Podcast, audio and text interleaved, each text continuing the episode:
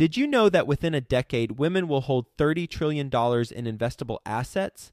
Yet somehow, only 19% of women reported feeling confident in selecting investments that align with their long term goals.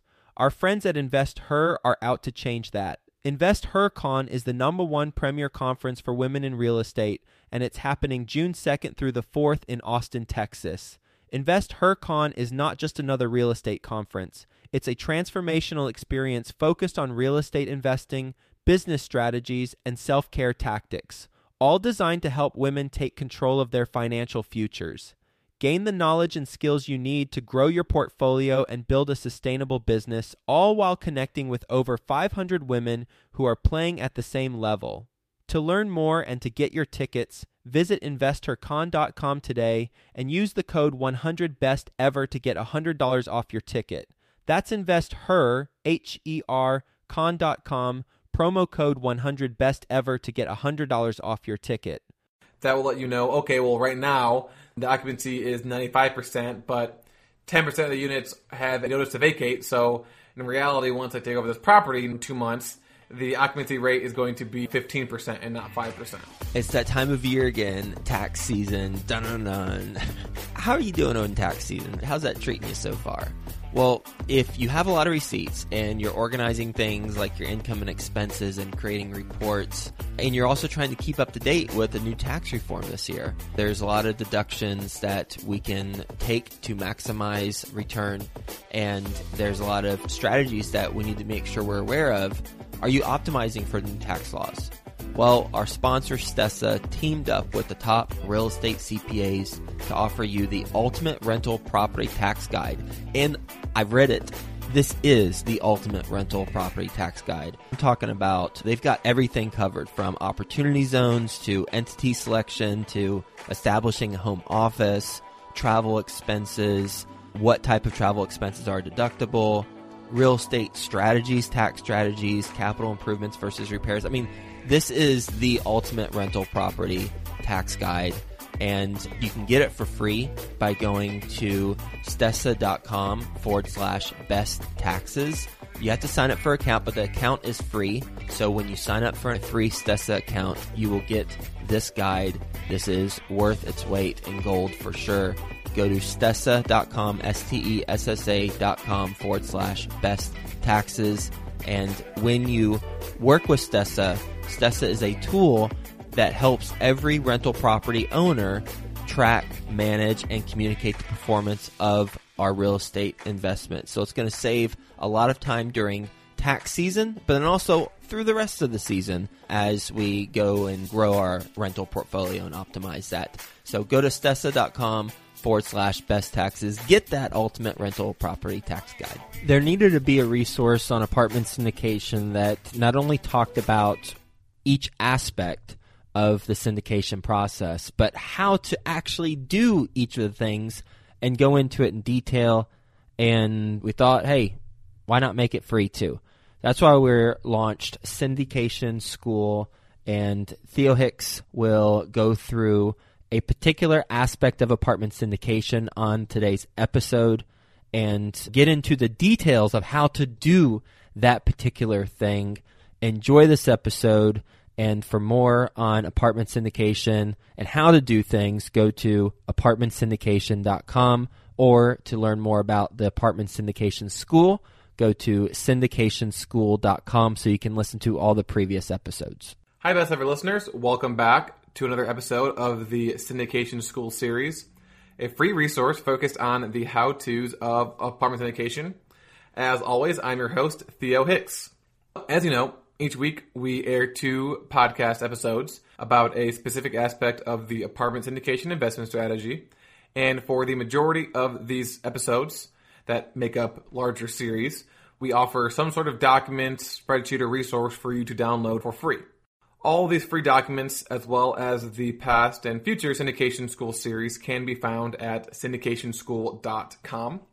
This episode is going to be part two of what will likely be a six part series that is focused on breaking down the three different pieces of information, documents you need to obtain in order to underwrite the deal. In part one, and we're going to continue talking about it in part two, we are breaking down the rent roll. So in part one, we discussed what a rent roll is, which is essentially an account or a schedule of the rents. We also discussed how you obtain the rent roll, which is if it's an on market deal from the broker, if it's off market from the point person who's either the owner or the management company. We explained why you need a rent roll, which is for one, underwriting, two, sending it to your investors for quarterly financials, and then we also began to go over the definitions of the various metrics that are on the rent roll. And we got through the first five, which was the unit, which is just the unit or letter designation for the unit. The unit type, which is basically the floor plan and the quality of the unit. Square footage, pretty straightforward, the size of the unit. Residents, the people living there, and then the different status, which could be occupancy or a unit or a lease status code for that unit. In part two, we're going to finish up the remaining 10 or so different metrics. We're going to talk about the different types of summarized data tables you might find on a rent roll. We're going to discuss how to use the actual data on the rent roll to underwrite. And then we're going to kind of go over a few other things to look out for when we are looking at analyzing a rent roll. So let's hop right into it by starting with the next metric on the rent roll, which is going to be the market rent. So on the rent roll, there's going to be a market rent and then some sort of current rent. And the difference between the two is that market rent is what the unit should be renting for, and the amount of rent that the current owner is capable of receiving on that unit based off of basically rental comps. So, how similar properties in the area are renting and then the rent, actual rent, current rent, however they describe it, is going to be how much rent the current tenant is being charged by the landlord. So it's important to understand the differences between these two because when you are buying a property, you don't want to underwrite just using the market rent because that's not reality. That's not what the current owner is actually getting. What's more important is what they're actually getting compared to what that market rent should be. And that difference is something that's called loss to lease, which we'll go over in more detail in parts three and four when we talk about the T12. We actually might get into it a little bit later on in this episode when we're discussing what information that you, you need to underwrite. But essentially, the loss of lease is the amount of money the current landlord is losing because his or her units are not rented at the rental amount that he could be demanding. And typically that number will only be anywhere between 3 to 4%, which is pretty common because if someone's signing a 12 month lease, day zero they're paying 800 bucks. If you assume that the rent's going to naturally go up by 3% each year, then at the end of that loan term, it will be underrented by 3% just because of that year passing by. Whereas other times, that difference might be a lot higher for some reason that you want to understand because you want to know if it's something that is either the market's problem or if it's an operational problem that you can solve. And if there's a really high loss to the lease, that's definitely a time to add value because if all you need to do is just raise the rent, you don't really need to do any physical improvements to the property. Now, you want to do physical improvements on top of that to kind of maximize that rental increase, but technically, you could just buy properties that have high loss of leases and then figure out, identify the reason why the loss of lease is so high and just going resolve that issue itself and reap the benefits of that. But overall, you've got to kind of go back to the metric. You've got the market rent, and that is something that is populated by the property management company using their property management rental comp software. So it'll be fairly accurate, but not as accurate as you performing your own rental comp analysis, which we'll go over when we talk about how to underwrite the deals. Next, you're going to see on the rent roll that's in the show notes and on syndicationschool.com is the description metric. Now, this description metric is going to essentially be the different charges to the tenant and what they are. So, on this particular rent roll, there are a total of nine different codes on there. And these codes are going to vary drastically. You're never going to see a rent roll that has the exact same number of codes because they're going to be very specific to the business plan, the property management company, the owner. So I'll just go over the codes that are on this rent roll and what they mean. And then I'll go over additional codes you will most likely see at some point. And if there's any code that you see on a rent roll that you don't know what it means, you can ask the broker or the management company or the point person, and they should be able to tell that for you. But most of these are pretty self explanatory. So on this rent roll, you've obviously got rent. So a majority of these units are going to have a rent charge code, and that is going to be the amount of money that that person pays each month in rent. It's pretty simple. And as I mentioned, when you are sorting out the rent roll for the underwriting process, you want to have one row for each unit. And the reason why there's multiple rows right now is because there's multiple charge codes. So you want to sort it out so that the only charge code that is there is the rent. And most of all these other charges that the tenants are paying to you, which is going to be an income, will be on the T12. Because this is just kind of a snapshot of one moment in time, where what's more important for those other incomes is what it has been averaging over the past 12 months. Whereas for the rents, that's going to also be going to be important, but you need to know what the current rents are because that's going to be what you are inheriting at the moment. Whereas these charge codes kind of fluctuate, whereas the rents are kind of locked in for 12 months. So you've got rent, obviously. Next, you've got month to month charges. Sometimes you might see MTM. That means that the person living in that unit is not on a 12 month lease. They're on a month to month lease. Typically, how most leases are worded is that if they don't resign the lease and they're not given some sort of notice to vacate, then they automatically go to a month to month lease. Or if someone who wants to live there short term doesn't want to sign a 12 month lease, they might sign a month to month lease. But because of the additional risk that the owner has by signing a month to month lease, because rather than having a solid income for 12 months. Anytime that person can give 30 days notice and be gone and be vacant. So you can charge a little bit extra money. So that's what that month to month MTM charge is referring to. Next, there's a monthly pet rent, or might just say pet rent, pet fee. But that's the fee charged to the tenant for having a pet. So sometimes they might have a one time deposit. Other times there might be a monthly fee paid by that person in order to have an animal in their unit. And it might be different for different types of pets, different size pets. It kind of just really depends on what the owner and property management company agree to.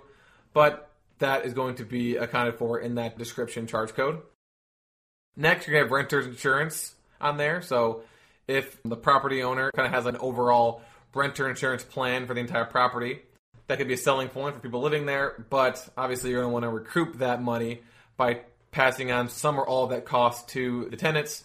So anyone who accepts that renter's insurance will pay a fee. For this rent roll, it looks like the fee is $15 extra per month. Next, there is the reserved or covered parking charges. It might just say parking or park. This is referring to units that either come with parking or people that have reserved parking spots that are available to the entire community and the cost associated with that. The next code is going to be subsidy rent. I might just say subsidy, I might say sub rent, but that's referring to essentially Section 8 tenants. So there'll be the rent that they're actually paying and then the rent that's subsidized that's coming from somewhere else. So that's what that code is referring to. There also is the concession or move in special credit. So that's actually going to be typically a negative number so all of our charges, so there'll be positive numbers because money that you are collecting and that they are paying. Whereas the negative number, the credits are things that either you are paying or you are losing. So the three credit description codes that are on this rent roll is the concession or move-in special, which is the concessions that are offered to tenants in order to have them move into the property. So, hey, if you move in, we'll give you a, a month worth of rent for free, or hey, tenant, if you refer someone, we'll give you 300 bucks off your rent, things like that. There's also the employee unit rent credit. This might also just say EMP, employee, imp rent, um, imp credit. This is referring to some sort of employee that is employed by you or the property management company who has decided to live on the grounds with a reduced rent. And on this particular one, there is the loss gain to lease charge code, which is most likely just going to be the difference between the market rent and the actual rent. Now, I pulled all those for, if you're looking at the Excel rent roll. There's a summary of the total charges and total credits at the bottom of the, the rent roll. So it starts in rows 883. But as you kind of scroll through the rent roll, you'll see that there are these different charge codes that are called something something special. So B1R special, A1 special, A2R special. And essentially, this is going to be a negative number. And this is basically just a concession that was given to that person for living in that renovated unit. So maybe a unit is renovated, and in order to kind of lease that unit quickly, you offer it to people who already live there at a slightly reduced rent. And they want to differentiate between move in specials and those types of specials. So they made a different charge code for that. Now, obviously, that's not an exhaustive list of all the different charge and credit codes. Um, a few others that you might come across are admin or maintenance shop or office. That's going to be a unit that's being used for an office, a maintenance shop, administrative purposes, and it's either it'll be a reduced rent or a non-rent. But again, you want to differentiate between that and a vacant unit because the admin unit is always going to be used by the administrative person until you take over the property. At that point, you can decide whether or not you want to convert that unit into a, a live unit or if you want to keep continue to use it as an admin unit. You might also see something called a conv bill fee, C O N V bill fee, or convenient fee. And that's just referring to any convenient fees that are charged to the resident for things like paying rent with a credit card. So typically, if they're paying rent with a credit card, if you're dealing with thousands and thousands of dollars here, and the credit card companies will charge 3.5%, 5% of that whenever they process that. In order for you to use their payment process, they're going to charge you, the owner, some sort of fee. So obviously, you want your tenants to pay with cash, check, money ordered, or deposit. But if they have to pay with credit card, then you don't want to have to pay that fee because you don't have to pay that for any of the other payment methods. So you'll pass it on to your resident. Um, you might see a pest fee, which is a pest control fee that's passed on to a resident. Same with trash. If you have dumpsters, you might charge a fee to tenants for the dumpster because again, you're being charged for that, and you can pass that cost on to them.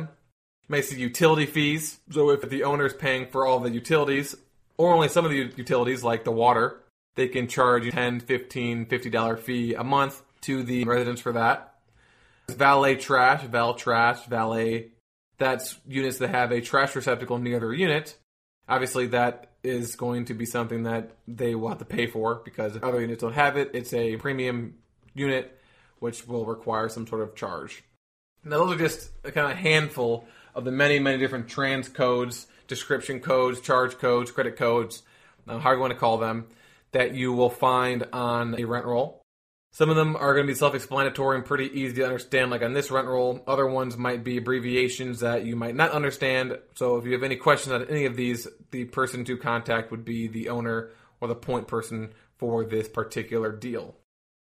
So next, we have the amount. So the description is what is the what, and the amount is how much. So the what is going to be rent, the how much is going to be 724 bucks. And then you'll see for all the different units, there's a total.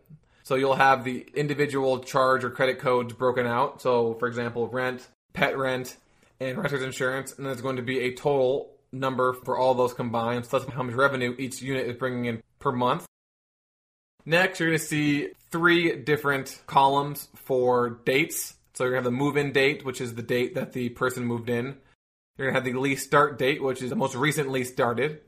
So, for example, we've got a, a resident here who moved in in 2011, but their most recent lease is 2017. So this is a rent roll from the end of 2018, by the way. So then you also have the lease ending date. So when does the most current lease end?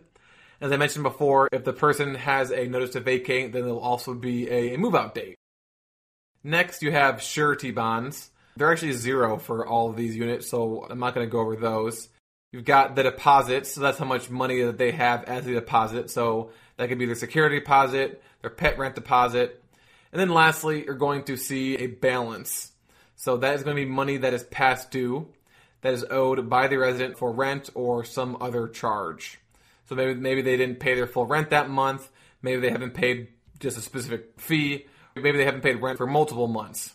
Whatever that is, or maybe they paid too much money and you owe them money and the balance is, is negative. So that concludes kind of the meat of the rent roll, which are all those different metrics at the top of the rent roll. So based off of all the information that we went over, typically if you have a rent roll that was generated by some sort of property management software, there's going to be summarized data tables. So on this particular rent roll, there are four summarized data tables. First, we have the total charges, which is a summary of all of those different charge codes under the description. So month to month charges, how many total monthly pent rent, renters insurance, the parking, and the subsidized rent. And all of that is added up to the total amount of money brought in by the property each month. Then you've got the credits. Similarly, this, these are credits to the resident. So on here we've got the move-in specials and the concessions. Total for the month, the employee unit rent credit for the month, and the loss to lease for the month. And then we've got a total. The next summary data table on here is the property occupancy. So it just does a breakdown of the market rents, number of units, and total square footage for the occupied units and for the vacant units. So as you can see, here's a good differentiator. So this right here, this first one, this market rent, where it's got 84.3% and 5.7% for vacant. That is referring to the economic occupancy in a sense. Not completely, but it's sort of like the economic occupancy. It's saying, all right, so of the occupied unit, how much rent are we collecting? And of the vacant units, how much rent are we using? And as you can see, those percentages are slightly different than the actual physical occupancy, so the actual total number of units. And of course, that's going to be the case because if all of the 12 vacant units were one bedroom units, then the physical occupancy rate is going to be much higher than the economic occupancy rate because on average, the one bedrooms are going to be renting for lower than the three bedroom units or the larger units. So the amount of rent that's being lost is not as high as opposed to if all the 12 units that are vacant were three bedroom units that were renovated, then the economic occupancy is going to be much lower than the physical occupancy because you're losing a lot more rent on those units. And then you've got the square footage, total square footage, which isn't something that's super relevant. And then lastly, this last summarized data table, which is going to be the most important for the purpose of underwriting, is going to be the unit type.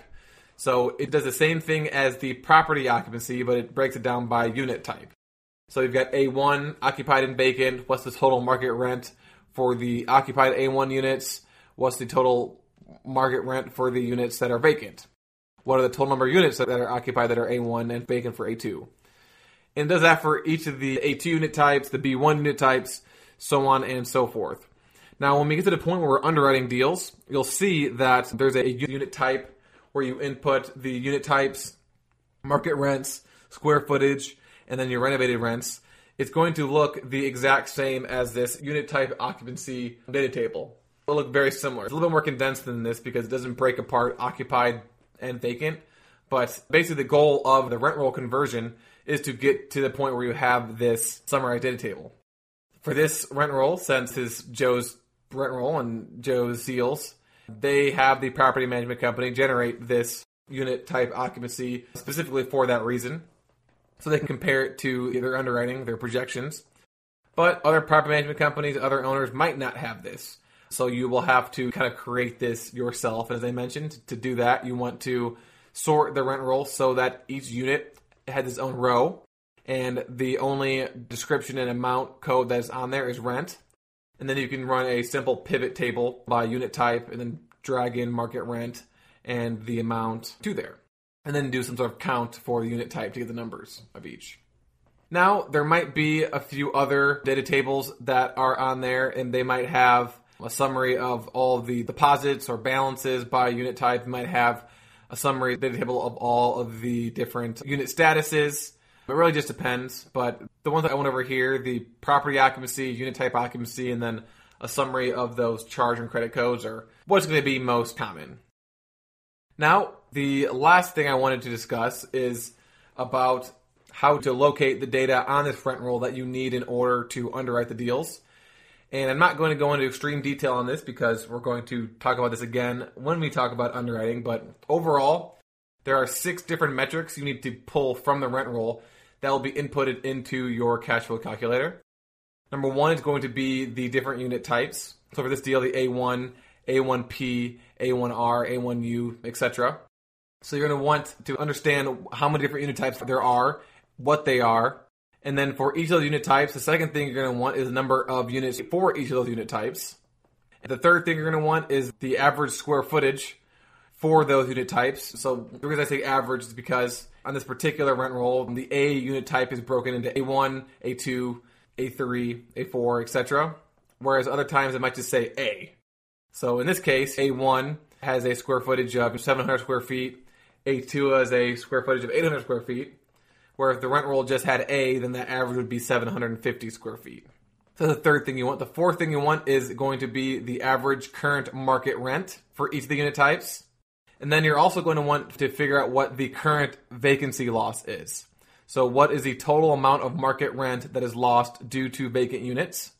And then lastly, you're going to want to know the loss to lease. So of the occupied units, how much rent is being lost due to the rents being below market value. So the six things that you want on this particular rent roll, it's pretty easy to pull all that data because of that unit type occupancy. You can pull all of those except for loss to lease on that data table. To find the loss to lease, you're going to have to do the sorting exercise that I mentioned in order to figure out what's the total actual rent minus those other charges and credits, and then subtract that from the total market rent of only the occupied units because we're already accounting for the rental losses of the vacant units and that vacant loss. So only for the occupied units, subtract total market of occupied minus actual rent of occupied to get that loss to lease number. And then once you have that data input in your cash flow calculator, you move on to the profit and loss statement, which we'll talk about next week. The last last thing that I want to talk about are a few other things to keep in mind when you're looking at a rent roll. So one of those is going to be that move-in date. So as you'll see on this rent roll, some of these move-in dates are very recent for this rent roll because this rent roll was from, I believe, the beginning of 2018. So you've got some move-in dates that are end of 2017. Some of them are 2016. Others are like 2011 or 2010 or in the actual 2000s. So what you want to do is you want to sort by the move-in date. So have the most recent move-in date at the top and I guess the oldest move-in date at the bottom. And take a look at that loss to lease and see if the loss to lease is consistent across time or if the loss to lease on older properties are much higher and the ones on newer units are not. If its loss to lease is pretty consistent over time and is low, that's fine. If it's pretty consistent over time but it's really high, that's a sign that something's going on because the owner is not raising rent on old units but also not asking for the higher rent on newer units. What you're most likely going to see is a higher loss to lease for some of the older units and ideally a very low to minimal loss to lease for the units that were rented within the past couple of months. So let's kind of give you an idea of how quickly you could potentially burn off that loss of lease after taking over the property, as well as if you have a high loss of lease on those units that were recently leased. Because they were leased a month ago and the loss of lease is 10%, you can't really change that person's rent for 11 months. Whereas if the newer units that were rented within the past few months have a really low loss of lease, and all the loss of lease is because of either month to month leases or leases that expire within a few months, then you know that you can burn up that loss of lease pretty quickly. Next, you'll want to look at if they have these types of status codes. Units that are occupied with a notice to vacate, because that will let you know, okay, well, right now, the occupancy is 95%, but 10% of the units have a notice to vacate. So, in reality, once I take over this property in two months, the occupancy rate is going to be 15% and not 5%.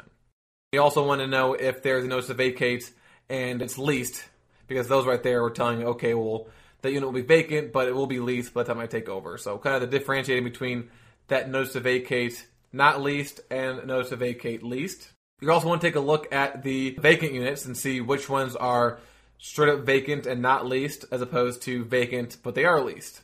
Again, you want to see vacant units that are already leased and you don't want to see units that are vacant but not leased because that's concerning. You want to know why those units aren't leased. And there's something else we want to take a look at too, again, assuming that they have differentiated these in the unit type, but the different types of renovated units versus the non-renovated units. So if the property has a lot of renovated units, and you see that the move-in date is pretty recently or all within a one-year span, and you see that the rents on the renovated units are $150 higher than the rents on the partially renovated units, and the partially renovated unit rents are $100 higher than the non-renovated units, then that could help you calculate the rental premiums because they're already proving that okay, compared to the regular units, if you do these partial upgrades, which cost us three grand, you can raise the rent by hundred bucks. And if you do the full premium upgrade, you can raise the rent by 250 bucks. So this kind of is a few things to take a look at, and obviously a ton of different ways to analyze a rent roll. And hopefully those four things that I just mentioned can kind of get some ideas churning in your mind for different things to look at and, and how a rent roll can kind of tell you a lot about a property. So that concludes this episode, part two, and this concludes the breaking down of the rent roll. So in this episode, we finished up talking about the different metrics on the rent roll. I went over the different types of summarized data tables to expect. I briefly touched upon what data you need to pull from the rent roll when you're underwriting, those six different factors the unit type, number of units for each unit type, the square footage for each unit type, the current market rent for each unit type, and then the overall vacancy loss and the overall loss to lease. And then lastly, I want to provide a few different ways to kind of look at the rent roll in order to kind of gain a better understanding of the property and its operations. So, in order to listen to part one, as well as the other syndication school series about the how to's of apartment syndication, and to download this rent roll document that I've been referring to for the past 30 some minutes, visit syndicationschool.com. Thank you for listening, and I will talk to you tomorrow on Follow Along Friday. Stessa is the essential tool for tracking your rental properties, and it's going to save you a tremendous amount of time during tax season. Stessa organizes all of your rental property financials and automatically creates all the reports you need to file your tax return. And Stessa teamed up with the top real estate CPAs to offer you, best ever listeners, the ultimate rental property tax guide to help you maximize your deductions. Get that copy when you sign up for an account. The account's free. So get the copy by going to stessa.com forward slash best taxes. That's S T E S S A dot com forward slash best taxes. Are you ready to close more deals and officially seal your financial freedom? The Dwellynn Show with Ola Dantis discloses the most innovative real estate investing strategies to kickstart your quest to financial freedom. Go listen at www.dwellynn forward slash show. That's D W E L L Y N N dot com forward slash show.